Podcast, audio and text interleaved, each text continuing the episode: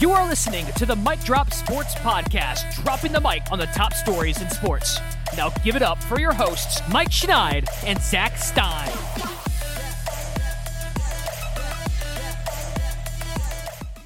Welcome to the Mic Drop Sports Podcast. Thanks for tuning in, whether it's through Mic Drop Sports, iTunes, Spotify, or another platform. We appreciate you listening. Zach and I here to talk more college basketball as we are now down to the final four not exactly the four that anybody expected. I know we expected two of the four, but an unusual Final Four to say the least, right? It, it's definitely a little bit different than people expected, especially with teams that were advancing through the Sweet 16 and that were alive on the Elite Eight. You would have been, you probably would have been able to to pick four teams you were eyeing in on, and then you get two, or you get one that everyone probably agreed that was going to get there, and then one probably 50-50 team there and then two kind of you know first timers and it's exciting. It's super exciting. You know and these four teams all deserve it. I mean this was an impressive weekend of basketball and i think all four of these teams are great teams that were all extremely impressive in their wins in the sweet 16 and the elite eight. And yeah two new teams three teams that have never won and Michigan State hasn't won since 2000. So a lot of new blood, definitely a fun combination of teams. So Virginia is my team. I have been on the Virginia bandwagon since the very first podcast, since the beginning of the season. So I'm super pumped. But good God, that was an unbelievable game with Purdue. All right, so for my bracket talk, real quick, I my best scenario is Virginia winning. I can win a couple thousand dollars each way here with uh, Virginia Woo! winning. So yeah, so it's, it's so it's big. So with and then obviously I hate Purdue.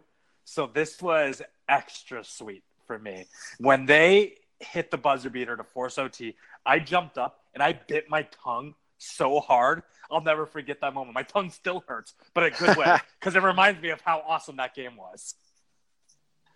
Amazing. And yeah, I actually won my bracket already. I've never won a bracket before, and I did it before uh, the Final Four even begins. So shout out to my college football buddies on Twitter, Sean and Dave of the DNS Sports Talk, Dom of the Dom and Thunder Show, and Andre Cherry from the Cherry Picking Podcast. You guys owe me money. You know how to reach me. I'll cash in that and the college bowl picks. But yeah, just an unbelievable game. Carson Edwards was – another level of phenomenal. Um, and they got there in another great game by beating Tennessee. So that whole region was just a fun region of basketball. If you eliminate the Virginia Oregon game, which barely broke 100 points, still a close game though. Yeah, no, a lot of fun. Virginia finally gets over the hump. Like I said, I've been on them all year. I just they felt like a team of destiny. They were the first team to lose with 16, and all the mockery, all the jokes. I just I felt like they would come out strong, but I want your thoughts on this. So I am the president of the up by three, you always, always foul club. Purdue did it, and it ended up costing them in an unbelievable way. That's an unbelievable fluke, the way that Virginia tied that game. But what's your thoughts on that strategy on fouling when you're up by three, sending them to the line and hoping to hit yeah. two? Or it's definitely interesting. Uh, because for me, it all depends on how much time is left in the game, really. If there's a lot of time, obviously, you want to be fouling in a situation there where they're not going to be in a position to, to shoot the ball. So you're not going to get penalized if they, they chuck a three and foul them. So definitely away from the basket, or if they're driving towards the hoop, I I'm gonna foul pretty hard as well if they were gonna go for like a two for one or type situation, like just down three scenario.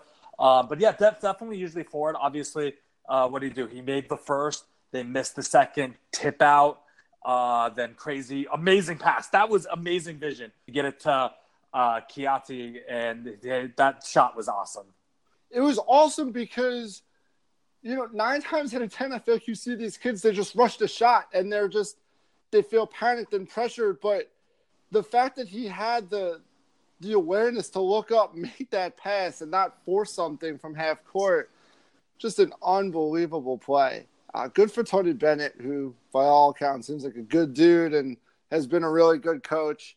And I, I mean, I'm surprised. I'm not surprised that they're in the Final Four. I'm surprised that they're the only ACC team in the Final Four, though. What about you? Definitely surprised only ACC team. Definitely also just surprised only one seed. Uh, for the most part, right. this tournament was super chalk. And obviously, you get to chalk pretty much all the way to the Final Four. Uh, you know, five seeds in there. Uh, and then the three seeds in there. So pretty chalky, like like three ones and and a five and a three. Like uh, that's pretty good. Really good teams in there.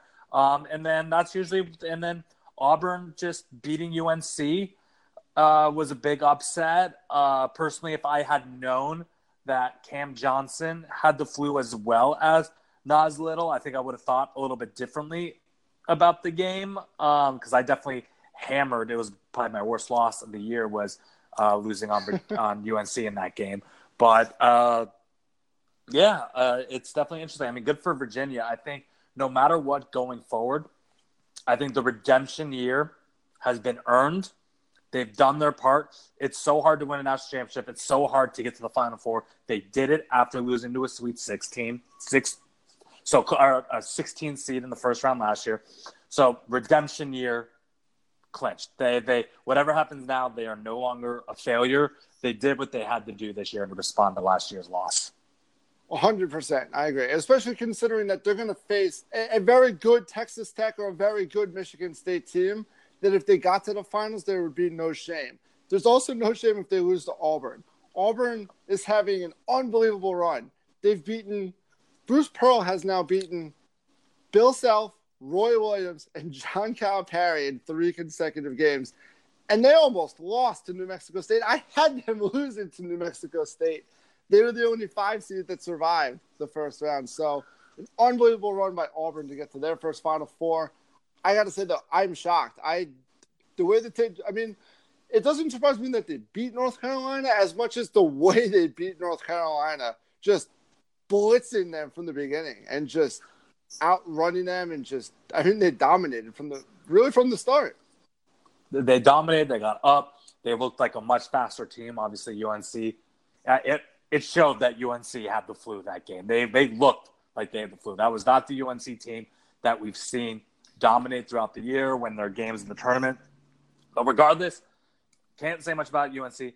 Auburn going in the Final Four, I think, is the hottest team in in the Final Four right now. They are they're special. Obviously, they lost to KJ, which which hurts that, but they were able to to still find a way to beat Kentucky without them. And they're this is a good team. They shoot from three. They're super fast. They're good defensively. Like, look out. Yeah, they're definitely the hottest team. I think it's something like 11 or 12 in a row since a mid February loss to Kentucky. So they ran through the SEC tournament. They've run through the bracket so far. And it's such an unbelievable contrast of styles. When you think of Virginia, you think of defense and kind of a slow, methodical offense. When you watch Auburn play, my God, these guys just fly up and down the court. I know they're a three point shooting team. I think they only hit seven threes against Kentucky, but their guards, Brown and Harper, just they can fly. they're so fast. It's like UNC is a fast team, and that's why I thought like UNC going into that game was just going to manhandle them because they play fast, they have more size than Auburn. So it just shocked me that Auburn just with their speed, they looked like a so much faster team than UNC. They blitzed them. They blitzed Kentucky. Like it was, it was impressive. It was, and I want to talk about Kentucky for a second. Kentucky to me is a major disappointment. This is, and I know Auburn beat them. Auburn earned this win, but for the second year in a row, Kentucky bows out of the tournament earlier than they should have. Last year, they lost to the eighth seed Kansas State, who played without Dean Wade. Had they won that game, they would have played Loyola Chicago. And as magical of a run as they went on, you got to think Kentucky would have beaten them and gotten to the Final Four. This year, Kentucky's biggest threat was UNC, and Auburn did the dirty work. Auburn played without Chuma Okeke, who suffered that horrific injury against Carolina. Kentucky already beat Auburn twice, and they couldn't get the job done again. So look, I don't think you should fire John Calipari. He's never getting fired. He just signed a lifelong contract today, which is insane. I'm not saying he should ever be fired or on the hot seat, but when you're Kentucky, when you pay John Calipari ten million dollars and you're bringing in number one recruiting classes year in and year out, your expectation is Final Four, not oh well we made the Elite Eight, so it was a good year. I mean, I saw people that were happy that they went that far. You can't be content with being an Elite Eight team. You got to get to the Final Four every year if you're Kentucky. Yeah, uh, it's so hard. They're they're so good. They're always a really young team, just because obviously Calipari is a big uh, person I've wanted done recruiting. So it's just super hard. And then going back to our, I think our very first podcast, we we mentioned like teams we liked, teams we didn't like, and I and I mentioned like the team that disappointed me the most at the beginning of the year was Kentucky. I thought they were super talented, and they they sort of weren't playing like at the beginning of the year. Then they got super hot, and they made a run. And then I was always thought that this team was going to be really good, and they definitely showed glimpses of greatness. But then they kind of just blew it against uh, Auburn. They had a five point lead at halftime, and then they had a late lead late, and then got forced to OT, and then just sort of got just outplayed in OT. Yeah, I just I think it's a disappointment if you're Kentucky. I, I think it's you know it's two years in a row that they lost to a team that was shorthanded, but again, good for Auburn. They absolutely deserved it. They earned it, and good for Bruce Pearl. The redemption tour continues as Auburn I guess Auburn's no longer a football school. Who I wonder what I tweeted this yesterday. I wonder what the odds are that Auburn would make the Final Four in basketball before they did it in football. Pretty impressive. Yeah, it's it's really impressive.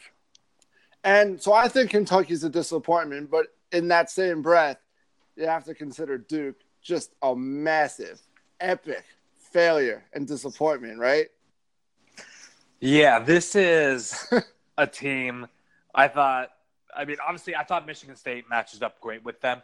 They're just, they're built similarly. These two teams are not great three point shooters. They have a great point guard each. RJ Barrett, I mean, I guess Tre Jones is the point guard, but like RJ Barrett, Cassius Winston, like Naismith guys with Zion, like, like Cassius Winston might be player of the year if it wasn't for like Zion Williamson. Like that's how good Cassius was.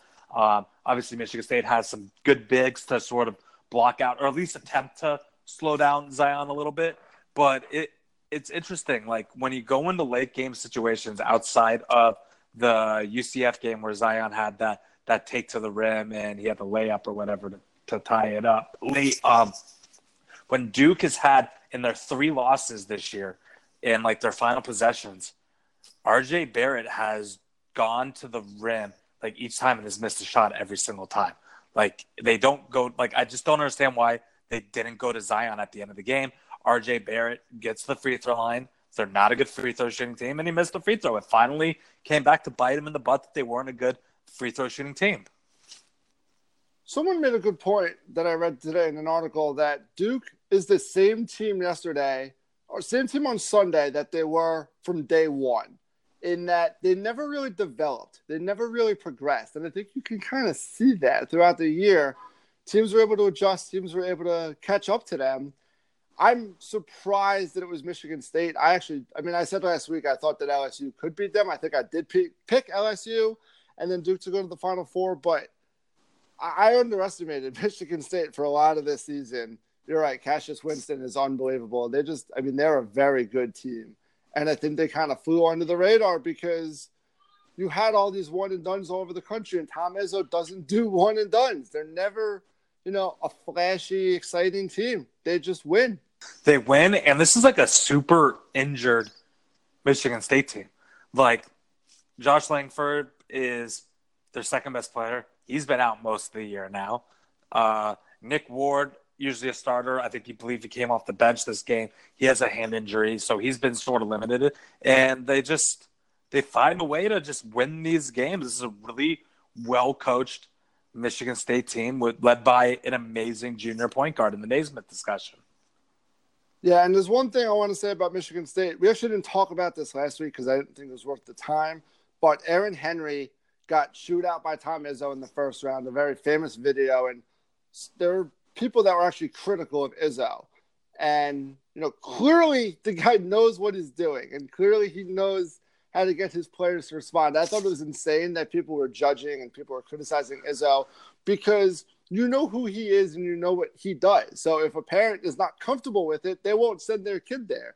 If a player doesn't want to play for him, they won't commit there. I mean, these guys, I've seen a lot of quotes from former players that say they committed to Tom Izzo because he chews you out, because he holds you accountable, and it made them better players and better men because of it. So good for Izzo for doing it. I actually saw it on a couple of instances on Sunday where it looked like he was ready to chew somebody out and his players held him back the guy's a legend, and you know it's just it's crazy to to think that it's it's over for Duke, and the next time we see Zion Williamson, I guess unless he plays in the summer league, it'll be October in an orange and blue Knicks uniform in the Garden. So pretty exciting for me. Keep dreaming. Nothing good happens to the Knicks. He will not be on the Knicks. We'll see. Uh, May 14th is the night that will affect the next five to 10 years of my life uh, including my wedding. May 14th will be the most important night of my life. Sorry if my wife is listening to this. I know she's not, so it's okay that I can say that. But May 14th, draft lottery, go Nick. And then Michigan State will play Texas Tech. That's a team that you and I both picked in the Final Four. I think we kind of was a little bit of a bolder pick, um, kind of outside the box. I think I saw something like 10% of people actually had Texas Tech. Obviously, a lot of people on Gonzaga and Michigan, even Florida State had some fans. So, obviously, you're not surprised that Texas Tech won that game. But what did you see from them when they beat Gonzaga? Their defense is unbelievable. Gonzaga is a really good team. They have a lot of different players, and their defense just overwhelmed them. And obviously, Texas Tech has a bunch of shooters around there, even though like people don't classify them as a great three point shooting team. But every time I watch them, they make huge threes and like a good decent amount of volume of threes every single game. This is a so great defensively, great three point shooting team, good transition team. They have a very good leading scorer in Culver. They have complementary pieces. This is a really, really good team. It is a good team, and they're also well coached. Chris Beard is the head coach in his now third year. He spent two years leading them to the Elite Eight. Um, they hired him in 2016 after Arkansas Little Rock got a tournament win. It's a crazy story how he got there. The only reason Chris Beard is the head coach at Texas Tech, the only reason Texas Tech is in the Final Four is because Memphis thought it was a good idea to give Tubby Smith $3 million. The whole circle goes Josh Pastner left Memphis for Georgia Tech, which again was a, has been a disaster. He'll get fired next year. UNLV tried to hire Chris Beard. They did for a week. Beard left for Texas Tech after Memphis poached Tubby Smith. Smith was fired after two years. UNLV had to settle for Mexico State's coach. He was fired after three years. So everybody loses here except Texas Tech, who's now in the Final Four for the first time. They're so good. And I know that they lost a lot of players. Like they lost a lot of seniors last year. But this is a team that also was able to get Tariq Owens from St. John's as a, as a senior transfer. He's been a vital pers- person on this.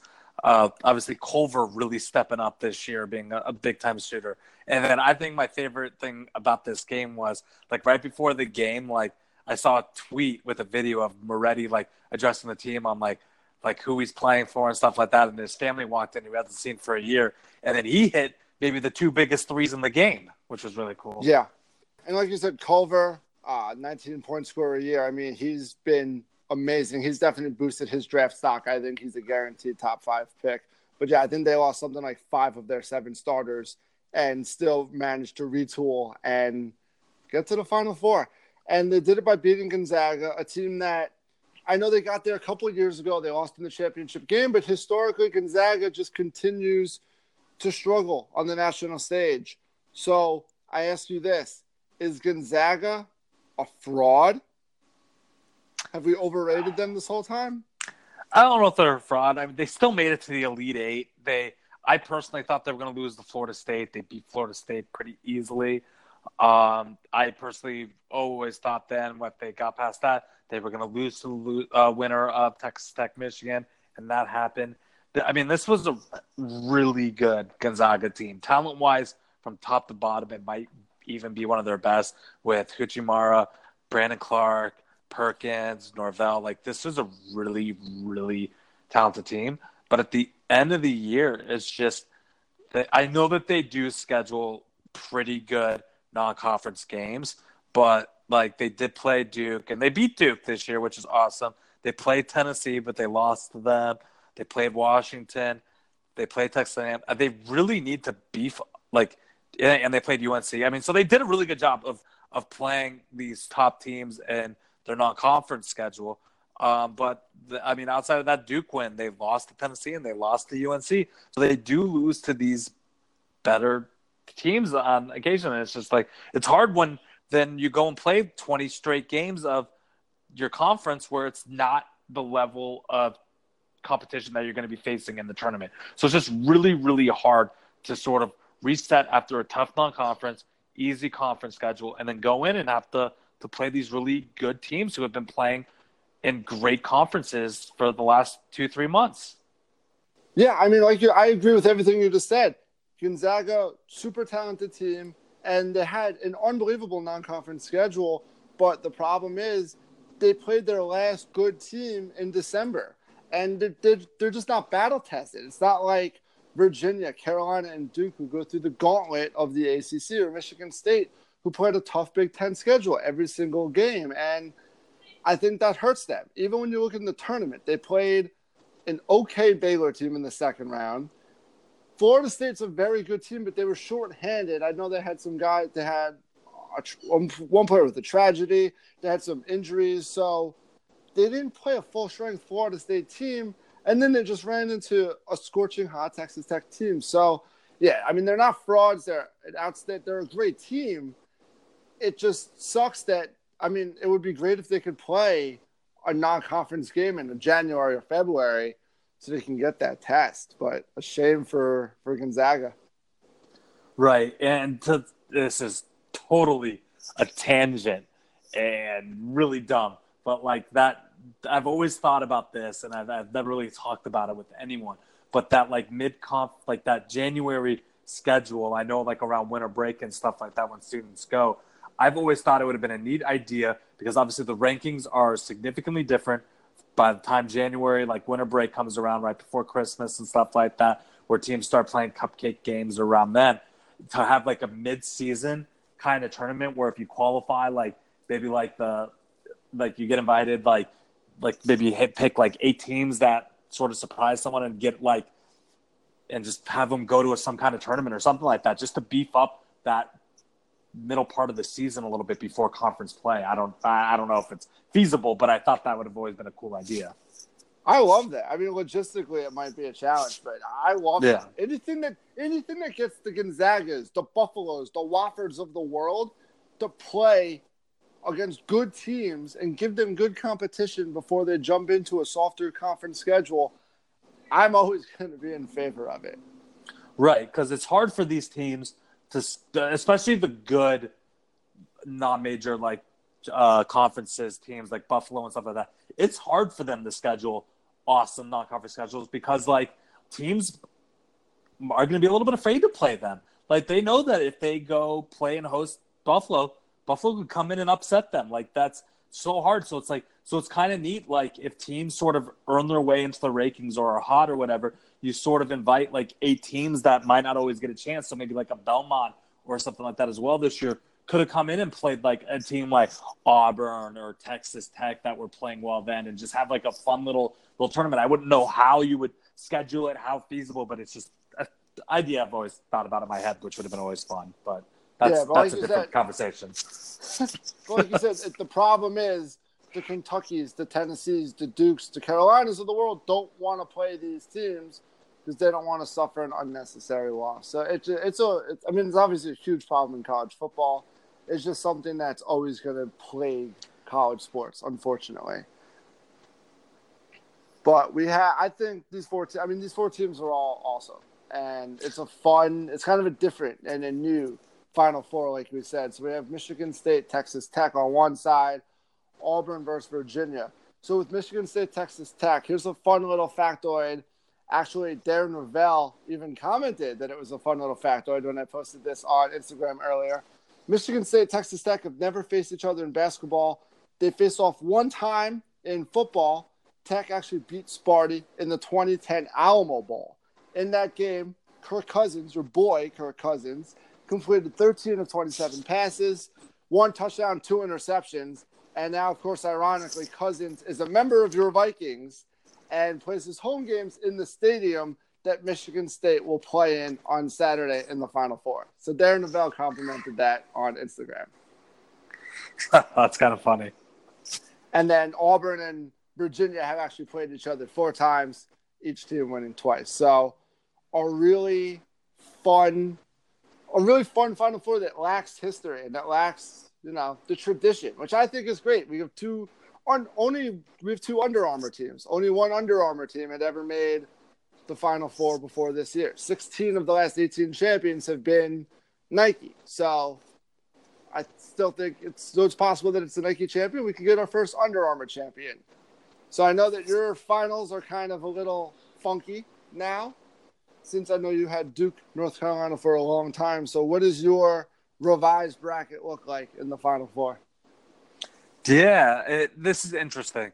Money wise, I want Virginia to beat Michigan State. I win the most amount of money possible for that.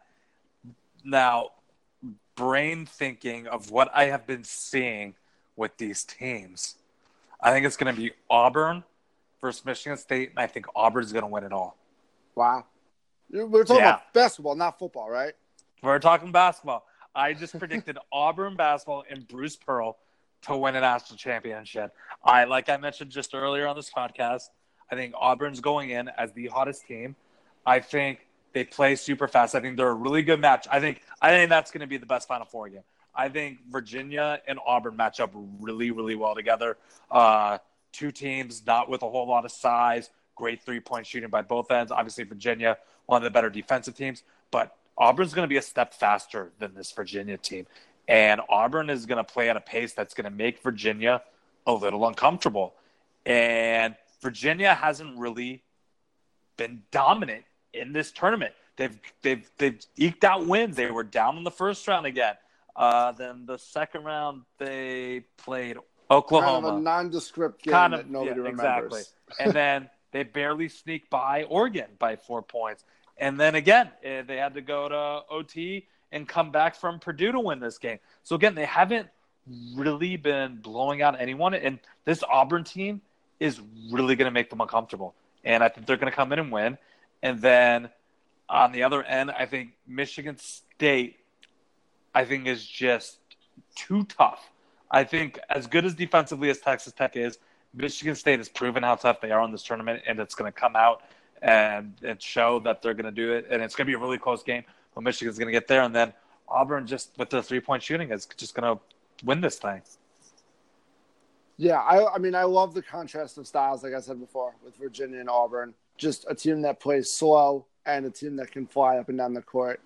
I'm going to stick with Virginia, of course. I've done it this long, so I'm obviously going to stick with them now. I do, you know, I wonder a few things with Auburn. I know Virginia's obviously never been there, but I don't know. For some reason, I wonder with Auburn, like first time there, the aura of the Final Four. I wonder if it all catches up to them. Virginia's been playing in these huge games for a long, for all year, and this is the moment that they've been ready for. Tony Bennett has been ready for this moment, his father being a legendary coach, and I'm sticking with them. Yeah, they haven't been the most dominant team in the tournament. I think all you can make the case that all these other teams in the Final Four have dominated some of their wins. But that's just how Virginia plays. They play a sloppy kind of, you know, grinded out style, and they're not going to dominate Auburn. It probably won't be pretty, but they somehow find ways to win, and I think they will find a way to win. And I'm going to go with Texas Tech. I'm going with the upset here over Michigan State. Um, I just I love the way that this team plays. I, I love the coach, and I think Michigan State's run ends. Yeah, I think Michigan. I think the highlight of Michigan State's run will have been that win against Duke, and I think it ends on Saturday. I'm just super excited. It's just when you get a Final Four like this, where it's sort of unexpected, the games become unexpected, and you don't really know yeah. what's going to happen because these teams are not familiar with each other, at all. And and what's fun is is that every single team here has a great coach. Like you have Izzo, legendary Hall of Fame coach. You have Chris Beard, who's probably going to win Coach of the Year. Then you have Bruce Pearl, who's been such a good coach for a long time, and then was forced out of college basketball for a while for sanctions and whatnot, and then makes Auburn basketball a relevant thing, which is so fun. And he has such a good style of play. And then obviously you have Virginia and Tony Bennett, like, and Tony Bennett's made a huge name for himself in the past five years or so here at Virginia. So it's just it's great for coaches, and and it's going to come down to who outcoaches who, and that's that's how it's going to be. And that's why I like Tony Bennett, and that's why I like Virginia to win it all. I know Izzo is a legend in his own right, but I'm going to stick with Tony Bennett and Virginia. Um, but yeah, I mean, it's great. I we don't work for the TV network, so I don't care about ratings. Uh, I'm super excited that it's different kind of teams. Yeah, I mean Duke, Carolina, uh, Kentucky. You know those traditional blue bloods being in it would have been cool to see from a tradition, from a history standpoint. But this is also cool to see because now there's tradition and history at Texas Tech and Auburn, places that have never been on the radar for basketball before. So it's really exciting, and it's probably no coincidence that there's one team from each of the four major conferences. Pac 12 is left out. The mid majors, as always, are left out. So well done by each of those conference teams. Yeah, it's super exciting. I mean, you look at the the top of it, and it's like Michigan State won the Big Ten, Virginia uh, was the top of the ACC for most of the year, and obviously, you know, ranked one number one at the point. Auburn ended up winning the SEC, right, or tying with with uh, Kentucky, and then Texas Tech won the Big Twelve with uh, Kansas uh, not winning it. It's just these are two, four really good teams, and they get to face off each other uh, to make their own little history. It's fun. Yeah, and I think the other element is yeah, it's always hard to generate an atmosphere at a football stadium, but with two schools that have never been there, one school that hasn't been there in over 30 years, and then Michigan State in close proximity, you're going to get an awesome crowd on Saturday. And then whoever's left over on Monday, if it's Michigan State, I think they'll fill that whole place. If it's, you know, I think all the Virginia fans are going to want to be there. And we know that Auburn travels from football, and I'm sure Texas Tech will have their strong contingent. So it's awesome. Yeah, it's it's super fun. And then what's even crazy is like you could have like the chaos game of Texas Tech versus Auburn, and that would be a really fun game to watch. Texas Tech versus Auburn would be the Tommy Tuberville ball, which would just make me cringe to think about and to say, but that would be another fun football connection.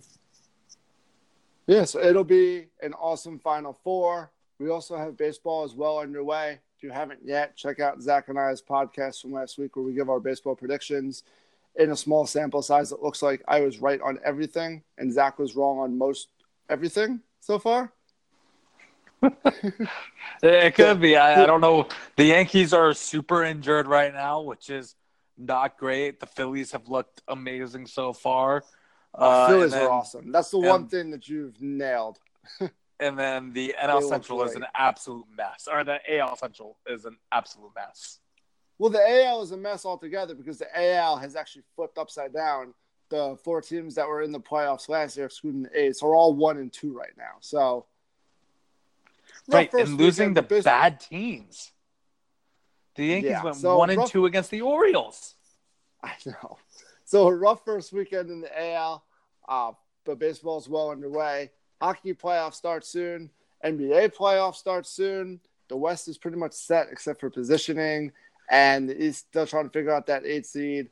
But lots of fun stuff. A really exciting time. And the NFL draft is at the end of the month. I'm super excited for our mock draft podcast because I love mock drafts and I love the NFL draft. So that will be fun. But check out MikeDropSports.com, all the Final Four coverage, listen to our MLB podcast, and thanks again for tuning in. We appreciate you all listening. Yeah, thank you for all our listeners.